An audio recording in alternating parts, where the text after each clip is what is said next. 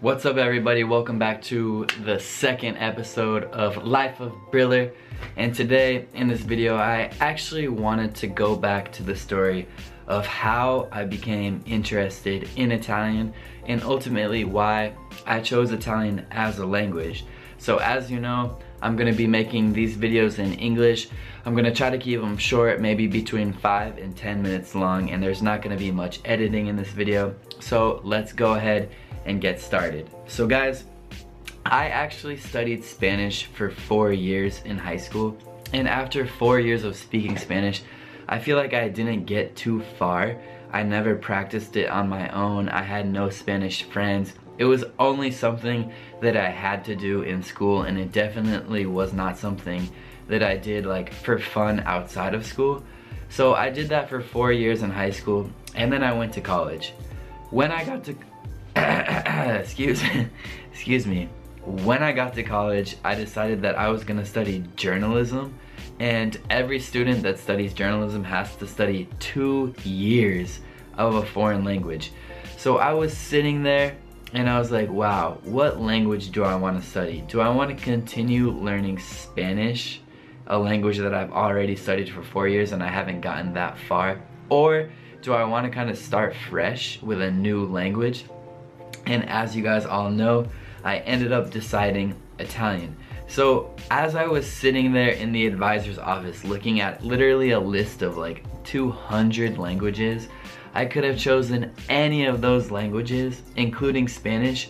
So there had to be a reason why I decided uh, Italian. I want to choose Italian. So I think the reason I actually decided Italian goes back to way before that moment, back when I was just a little boy growing up in Colorado. I remember my mom used to always tell me that she kind of dreamt of going to Florence and like seeing Italy, and when I used to hear her talk about this, I was just so curious, and I was wondering like, what is it about Italy that's so interesting and magical? So even from a young age, I started getting this curiosity and this interest, or like the belief that Italy is this incredibly majestic, like fairy tale type world. And so I began getting more and more fascinated with it. Also, you guys should even realize, like in my neighborhood in Colorado, in my area, there's three neighborhoods. My neighborhood is called Greenfield. But then there's two neighborhoods right by it, and they're called Tuscany and Siena. Already two of the three are like these Italian named, influenced names. So I was like, what is it about this Italy place? Everyone's always talking about Italian food. You see the Italian flag everywhere. You see stuff written in Italian for restaurants and food.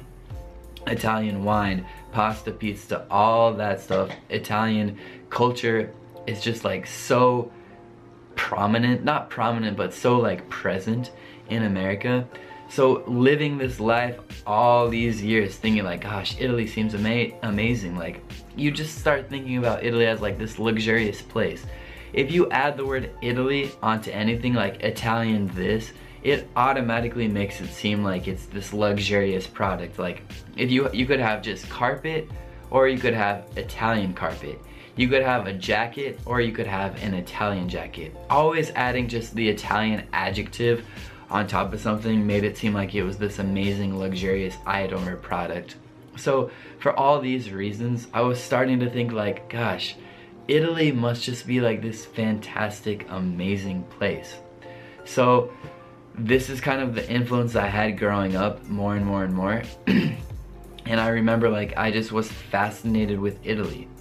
And I remember I went to my advisor's office that day, and I was thinking like, do I want to start over with the language and kind of start fresh, something new? And I was like, yeah.